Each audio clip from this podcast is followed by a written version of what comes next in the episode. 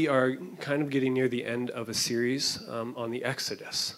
Uh, we've been looking at the way that um, God stepped into the Israelites' lives when they were enslaved in Egypt and brought them into the promised land. And we brought them into the desert and soon to go into the promised land.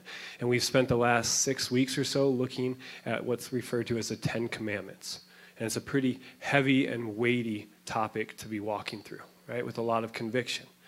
Something that we've been doing each week, whether it's Chris or Derek or I, we've been giving you context of these Ten Commandments. They're so easily pulled out of where they're at in the Bible, out of that story, and it's so easy to lose sight of what's going on and why they're there. And so it's really important to remember that God is giving this to a people that He rescued from inescapable bondage. Therefore, these are good things. Right? It's not there. These aren't given just to convict us and show us that we can't do it, but they're even more so there to show us the best ways that God designed us to live. Right? These aren't here to make you feel bad, but rather convince you of a better way or show you a better way that you can operate so you can get benefits from that. You know, and when we do not live up to it, which it's impossible to do, it's crucial to understand the context that we live in that there is no condemnation for those who are in Christ Jesus. Romans 8 1. Right? Every time that you break these, there is no condemnation. It means that God does not change his view on you. He loves you regardless, right? Your sins have been taken care of, past, present, and future by Jesus. So hang on to that. Do not allow guilt to sneak in even slightly when you're hearing these. You know, it's also important to realize that we were not these laws, these instructions weren't given just for us, for our lives, but also for those around us. Right? We see this in Exodus 19, 4 through 6. Now, you have seen what I did to the Egyptians and how I bore you on eagle's wings and brought you to myself. Therefore, if you obey my voice and keep my covenant, you shall be my treasured possession out of all the people. Indeed, the whole earth is mine, but you shall be for me a priestly kingdom and a holy nation. These are the words that you shall speak to the Israelites. Would you mind pushing that flat so you guys can see it? Thank you. Just if you wouldn't mind pushing that one flat. That's the beauty of being in this position when he's my dad and I can just encourage him. But it can go farther back unless you guys can see it.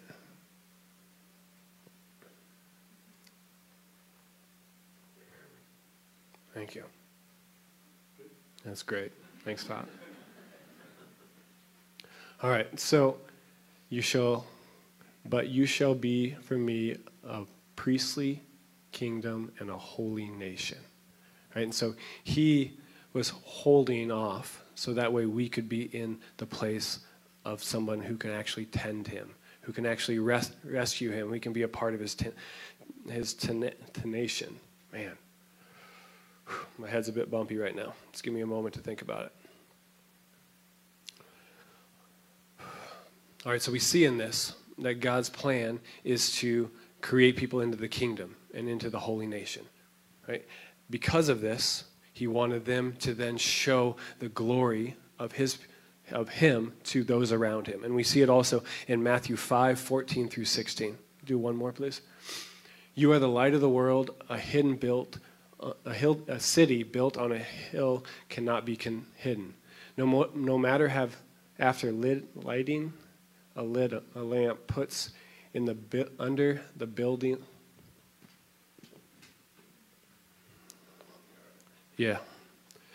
If you just give me a moment, unfortunately, I had a seizure in my brain. This is number two. I have um, a scarred up brain due to fighting or due to climbing uh, in the hills, drop like 35 feet. Uh, don't remember six, not nine, ten feet or so, uh, 10, nine or 10 days of dropping. So this has happened before while we're up here. We're just going to take a couple minutes, pray for Evan, let him collect his thoughts. He has many seizures, and his brain kind of, you know, it's, it's going crazy right now. So we're just going to ask God to come into this situation like we did last time, bring him peace, and collect his thoughts. And we're just going to support him right now. So you guys join me praying for him.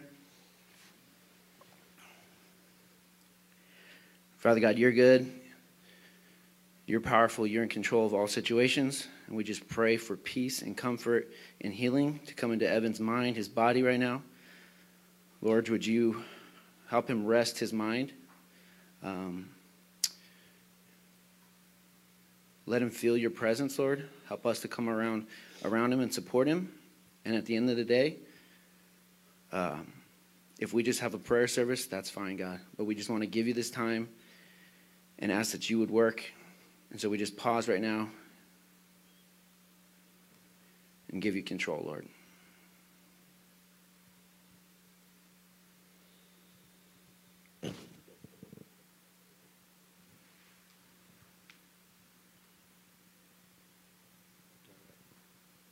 Amen. You good? Let's see. Thank you, gentlemen. No, I'll be all right.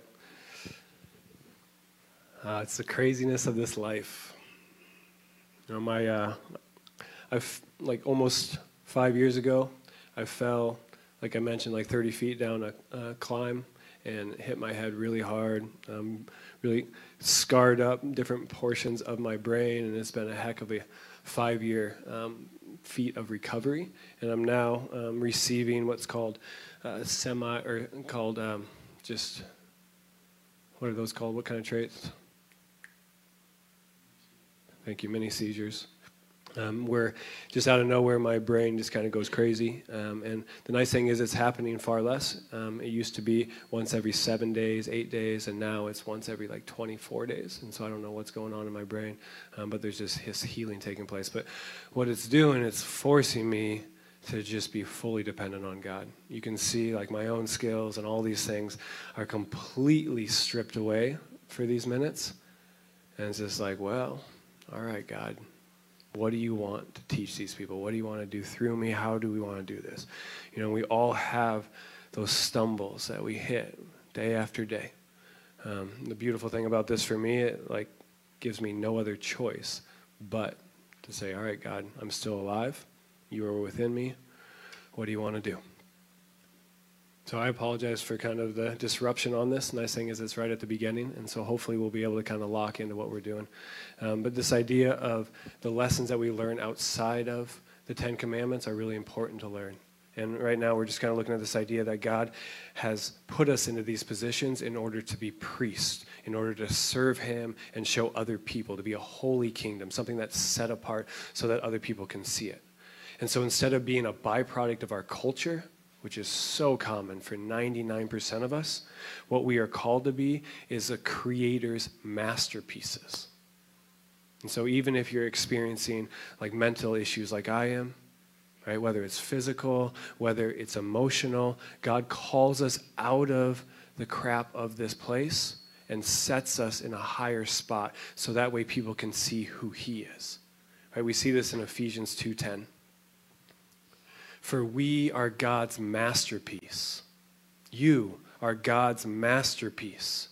He has created us anew in Christ Jesus so that we can do the good things He planned for us long ago.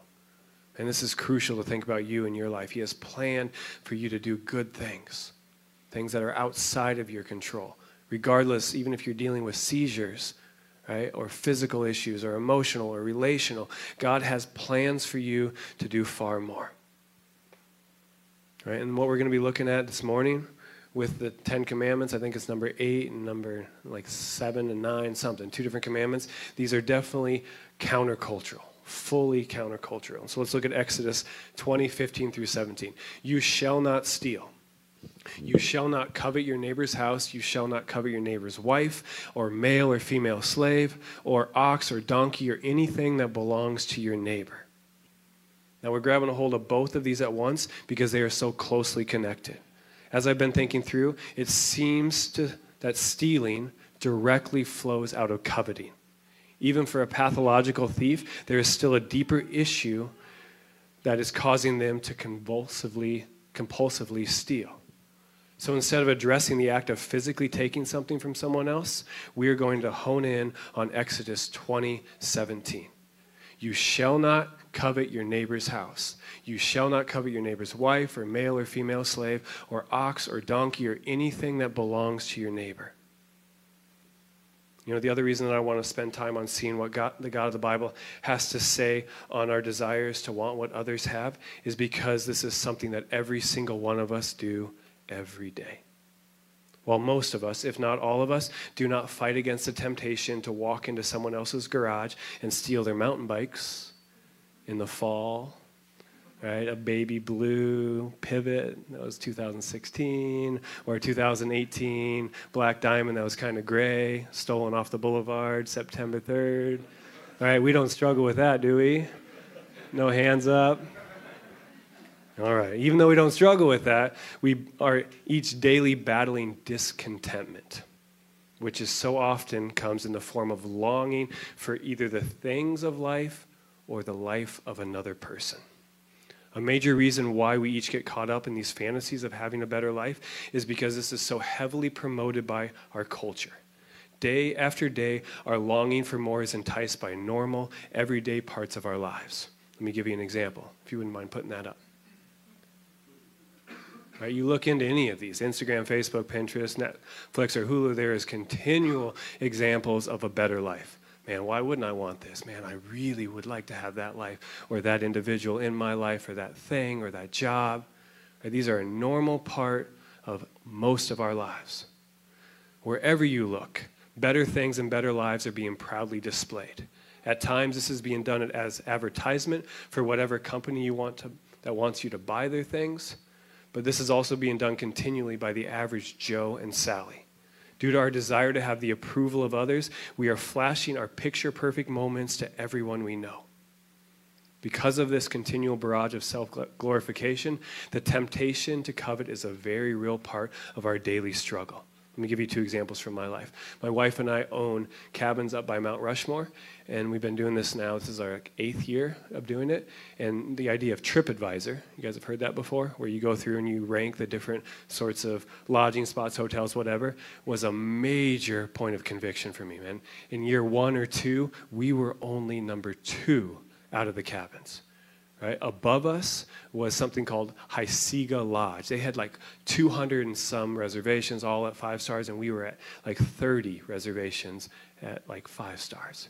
And it was a major point of coveting. The amount of time that I spent looking at what that company got out of their uh, out of their customers made this like burning sensation within me. I would look at it over and over, wishing that I, that we could be that high. You know, I also uh, ride my mountain bike, road bike a lot. I've been doing that for like four or five years, and there's something called Strava. And this kind of traces everybody's ride. And what they've done within Strava is they've timed the segments on all rides. And then, however fast you do that, they put you on a ranking. And so you have like the top of the top on there, and then you have wherever you're at. I'll be number like 143 or number 562. But there's all these guys or girls that are like one, two, three that are doing it like a minute or three minutes faster than me. And man, the way that this can consume my mind, and this isn't what people, most people would consider as coveting. Instead, we think of it as a longing for a nicer car or house a new kitchen, a new phone, $500 boots, right? Which is true. That is coveting.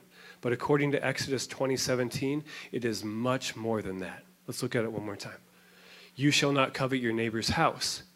You shall not covet your neighbor's wife, or male or female slaves, or ox or donkey, or anything that belongs to your neighbor. In the Hebrew, coveting is defined as inordinate, ungoverned, selfish desires. We're going to be looking at this quite a bit. Inordinate, ungoverned, selfish desires. Let me kind of pick this apart. Inordinate is referring to desires that are beyond normal. I like it because it's implying that there is nothing wrong with wanting a nicer car, nicer things, a better life. Coveting is when these desires become strong enough to control our mind and our emotions. That's when the ungoverned comes into play. When a desire for something new is constantly coming to your mind and always pulling you away from the good that you already have, that is coveting. The last word of the definition is crucial selfish. An inordinate and ungoverned desire to love your spouse or your kids, it would be defined as what? Compassion. Right? An inordinate, ungoverned desire to start a sober living house for addicts would also be defined as compassion. But when you have an inordinate and ungoverned desire to make your life look like the Joneses, then you are coveting. Coveting is when you long for things that you don't have but others do. It could be their material possessions, but it could also be their spouse or their kids. It could be their job or the success of their business or their physical bodies or the ability to ride really well, whether that's a snowboard, skis, bikes. When your belief that something new or better will make your life more complete distracts you from the good that you already have been given, that is coveting. When you trust that whatever sh- shiny thing has caught your eye will give you what you need in life rather than trusting God, that is coveting. Man, if you are honest, this is something that you most likely deal with every day. We all do. Man, but it's sneaky. It's a type of mindset that slowly grows. It can start off as innocent and potentially even healthy desire, but over time, it gains more and more control over your life, like cancer. And we'll look at this in a little bit. Now, the reason that we all have this unique and yet universal struggle is because our belief that better things will bring us a better life is at the core of our broken nature. Let me show you an example of this. If you wouldn't mind putting the picture of those two coveting individuals, right? Those are my kids. It's the most recent picture I happened to find of them, Eden and Gibson. They're awesome.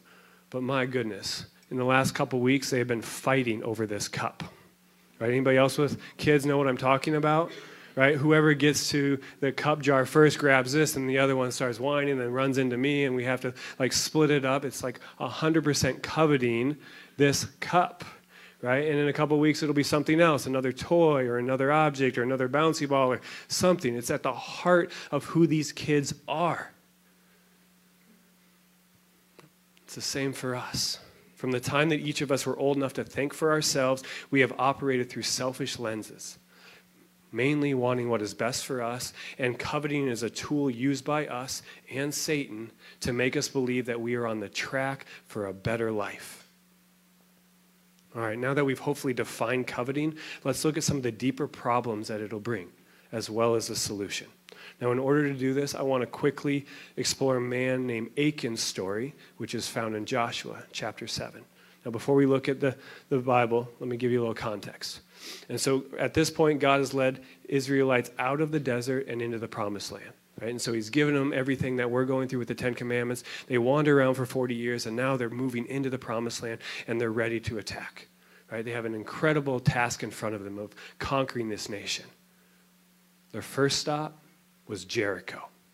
Now, before God brought the walls down, he commanded that everything that they find inside would be devoted back to him. Specifically, he wanted the gold and the silver to be given to the tabernacle. Everything else would be destroyed. This is a direct commandment from God. We see it in Joshua 6 18. As for you, keep away from the things devoted to destruction, so as not to covet, hear that word, and take any of the devoted things and make the camp of Israel an object of for destruction, bringing trouble upon it. Now, shortly after this instruction, the trumpets were blown, the people shouted, and the walls came tumbling down. After this miraculous event, where the God of heaven and earth showed his power over this fortified city and placed Israel's enemies in their hands, Achan acted out of his belief that money and beautiful things would give him what he needed in the days to come instead of God. So let's see what it says in Joshua 7 1. But the Israelites broke faith in regard to the devoted things. Achan, son of Carmi, son of Zebdi, son of Zariah, of the tribe of Judah, took some of the devoted things, and the anger of the Lord burned against the Israelites. Now, even though we don't know this for sure, I imagine that what Achan saw, that when Achan saw the beautiful mantle and gold and silver, this wasn't the first time that he had thought about having nicer things. Most likely, this had been on his mind for some time. Whether it was from looking at his neighbor's tent, which was woven out of sheepskin instead of out of goat like his, right? Or seeing the way that his neighbor's wife was more beautifully dressed than his own, or the fact that 10 other guys in his neighborhood had two oxen and he only had one, right? A seed had been planted in his mind that nicer things would lead to a better life. Over time, the seed grew into an inordinate, ungoverned, selfish desire. Remember the definition for coveting. Out of this subtle but pervasive way of thinking, when the opportunity presents itself, Achan pounces. Now, because of this choice, the author of Joshua states that the anger of the Lord burned against the Israelites. Now, often when people hear the phrase, phrases like this, they see God as vengeful and reactive, that God is throwing fireballs from heaven. But if you keep reading, you'll see the way that God's anger plays out. So Joshua said, no, let's go one more. Thank you.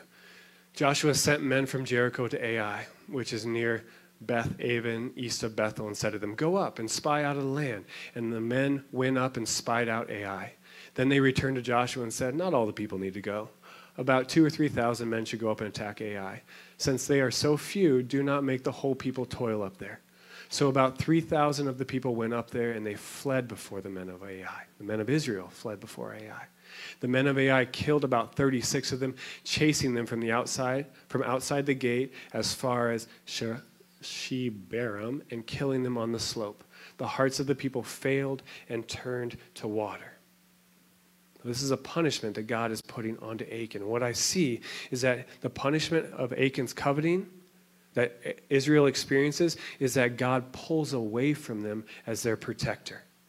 Because Achan placed his faith in things instead of God, God allowed them to experience the natural cause and effect that comes from trusting in anything but Him. That's disappointment and loss. Now, the same is true for us today in 2021. When we put an inordinate and ungoverned selfish desire into something or someone, God honors our choice and allows us to see what happens. Whether it be a thing or a person, when, we gra- when they grab a hold of your heart, they will continually distract you from the one who is given and can continue to give you everything you need. Like I mentioned before, it starts off innocent and healthy, but slowly turns into a longing that can consume your mind, your time, and even worse, your hope for a better life. Now, for me, my desire to have good reviews started out started out good. It's like what businesses need. It gave Roz and I an incentive to do things well on our property, but quickly it consumed my mind and my time. I would check TripAdvisor six or seven times a day to see if there were any new reviews.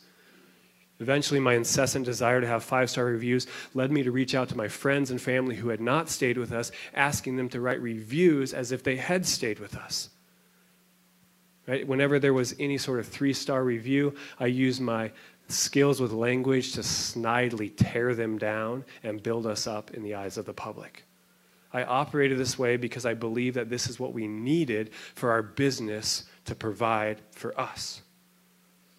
Right, let me give you some more theoretical examples. One's inordinate and ungoverned selfish desire for nicer things leads them to work too much or even find ways to steal money from their job.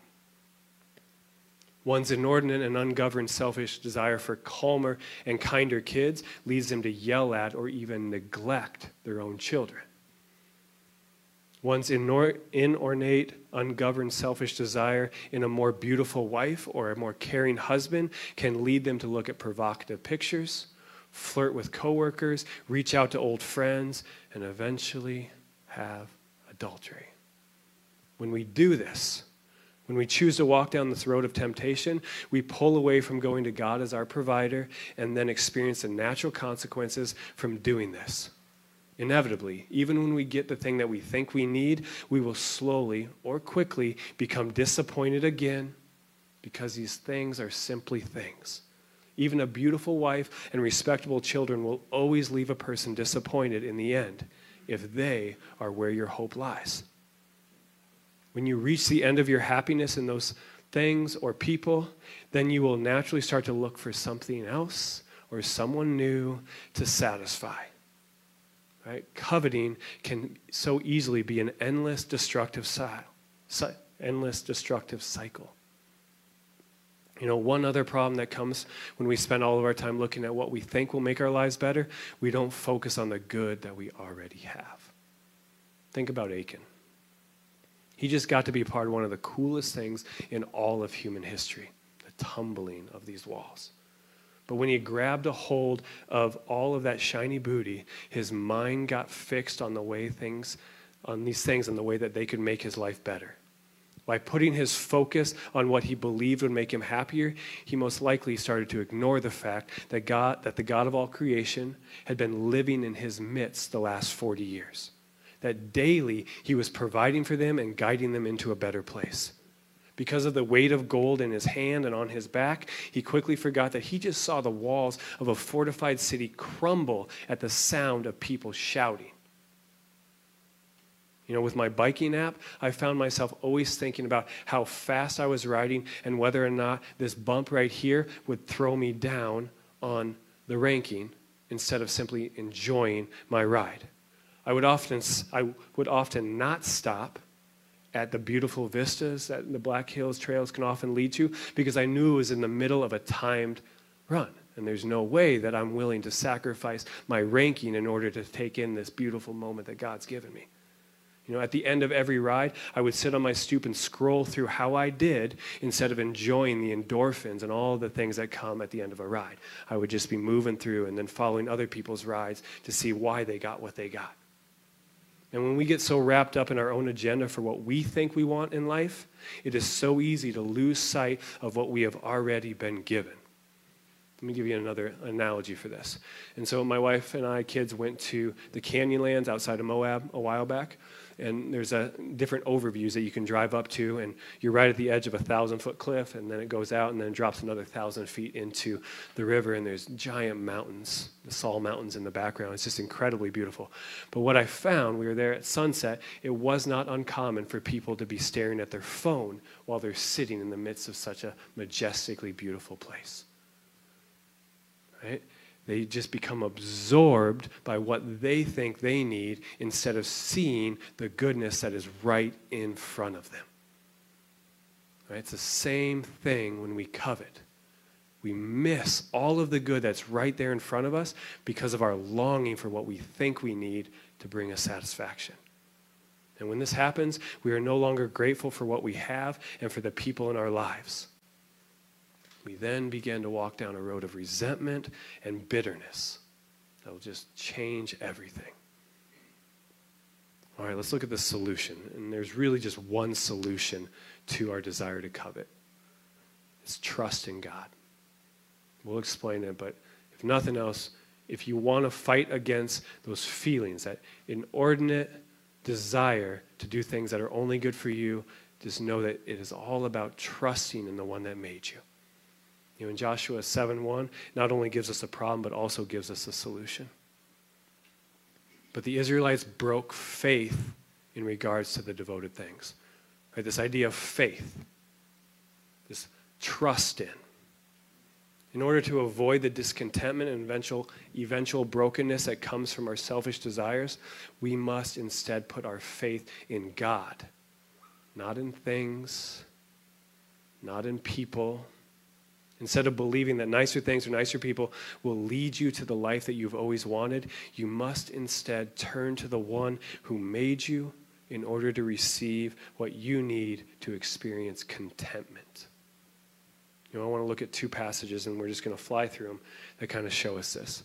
This is Matthew 6. This is Jesus talking. Therefore, I tell you, do not worry about your life and what you will eat or what you will drink, about your body, what you will wear. Is not life more than food? And the body more than clothing, or a house, or a car, or a job, right? Or rankings on Strava. Look at the birds of the air. They never sow, nor reap, nor gather into barns, and yet your heavenly Father feeds them. Are you not more value? Are you not of more value than they? And can any of you, by worrying, add a single hour to your span of life? And why do you worry about clothing? Right? Or new cars or a new home. Consider the lilies of the field, how they grow. They neither toil nor spin, yet I tell you, even Solomon in all his glory was not clothed like one of these. But if God so clothed the grass of the field, which is alive today and tomorrow is thrown into the oven, will he not much more clothe you, you of little faith? Therefore, do not worry, saying, What will we eat? What will we drink? What will we wear? What will I buy? Right? How will I get a nicer life? How will I get more respect? For it is the Gentiles who strive for all these things. And indeed, your heavenly Father knows that you need all these things. Here's our answer. But strive first for the kingdom of God and his righteousness, and all these things will be given to you as well. So do not worry about tomorrow, for tomorrow will bring worries on its own. Today, tr- today's troubles is enough for today. I'm not going to explain that one. Go back and look at it. Matthew 6. There's one more in 2 Peter. Talking about God. God's divine power has given us everything needed for life and godliness. Did you catch that? That God is giving you everything you need for your life and to be godly, to be holy, to live the way that He wants you to live through the knowledge of Him who called us by His own glory and goodness.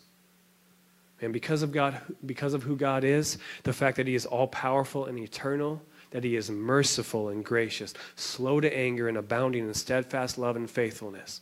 Exodus 34. He is the only one that can satisfy your longings for more. And it's crucial to know to, that to strive first for his kingdom doesn't mean that you must sell all of your possessions and become monks or nuns up in the mountains somewhere. There are endless biblical examples of God providing lavishly for those who follow him. So he wants to give you the things that you want and that you need.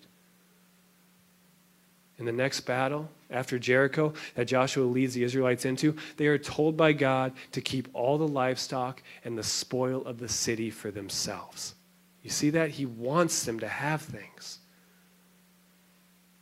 Striving first for his kingdom means that we make God our priority and seek his desires instead of our own. That means that instead of acting out of the gut reactions that we so often have, we instead should check with God and ask him, man, should I buy this car? Should I buy this lot? Should I take this job? Should I buy these clothes, these shoes, whatever it is? Right? If God is the creator of everything and He is intimately involved with your days, He will let you know whether or not you should do that. This idea of like total dependence on Him, on the one that knows all things. Now, in order to do this, I'll give you two different specific um, techniques, if you will. The first one, eliminate stumblings. We see this done in drastic manners in the story of Achan. As we saw earlier, because of this disobedience, God did not want to, it would not protect Israel. In order for God to return to his rightful place of authority within the nation, the things that took his place or importance needed to be removed. So we see this in Joshua 12 and 13. 7, 12, and 13. Therefore, the Israelites are unable to stand before their enemies. They turn their backs to their enemies because they have become a thing devoted for destruction themselves. This is what God says I will be with you no more unless you destroy the devoted things from among you. See that? Unless you destroy the devoted things from among you. You know, at this point, Achan had a chance to come forward and repent, but instead he stayed quiet. And so, what God did was have the um, tribe after tribe get pinpointed, right? And so they pinpoint Judah, and then family after family within Judah gets eliminated until it's Achan standing alone before Joshua. At no point in this does Achan stand up and say, you know what, it was me. But then God highlights him now, in order for the holiness of Israel to be restored, Achan then needs to pay the punishment for his sin, which he did. He was stoned and all that he had destroyed. His inordinate, ungoverned, selfish desire was removed from Israel.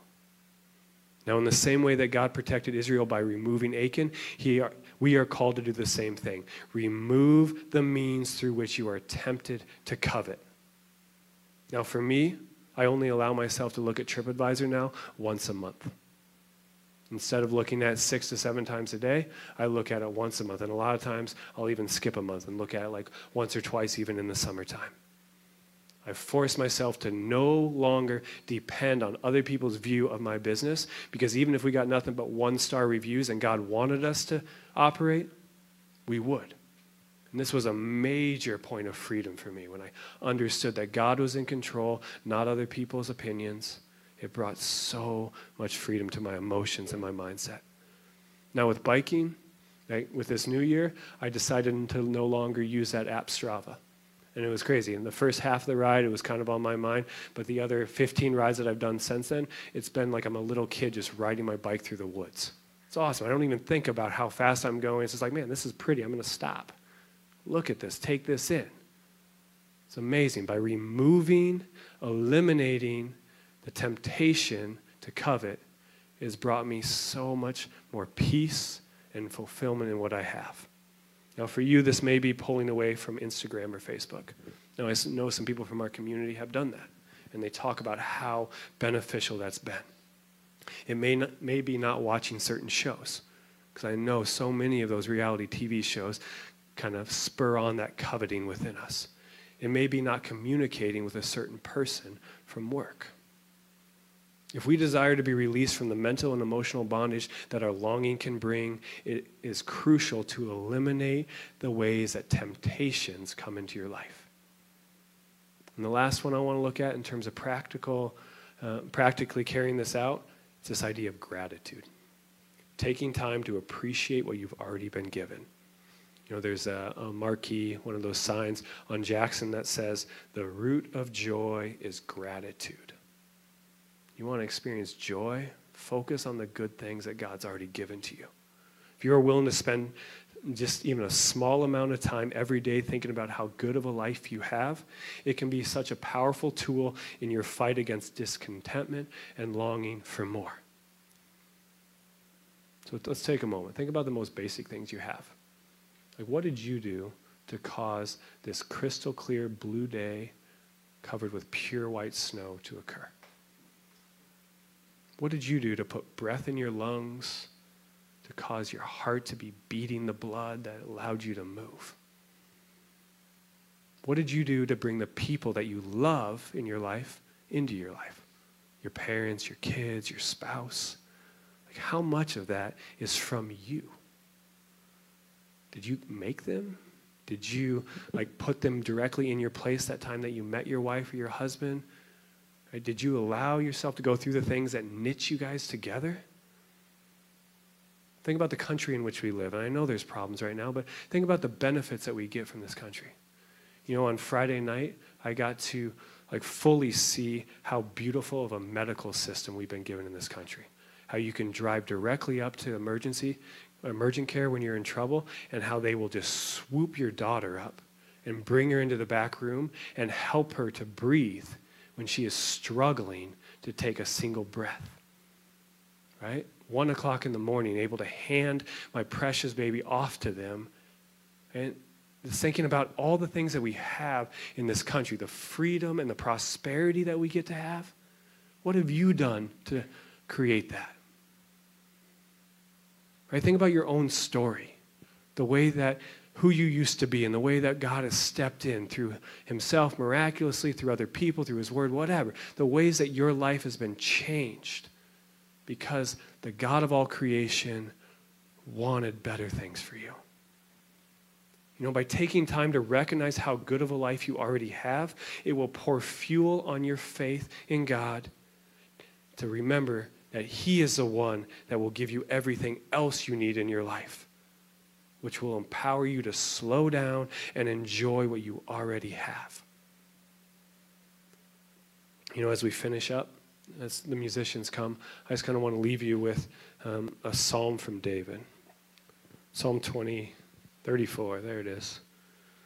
Taste and see that the Lord is good. Think about that tangibly, looking at your life. Taste and see that the Lord is good. Happy are those who take refuge in him. Oh, fear the Lord, you his holy ones, for those who fear him have no want. That means they're lacking nothing. The young lions suffer want and hunger, but those who seek the Lord lack no good thing.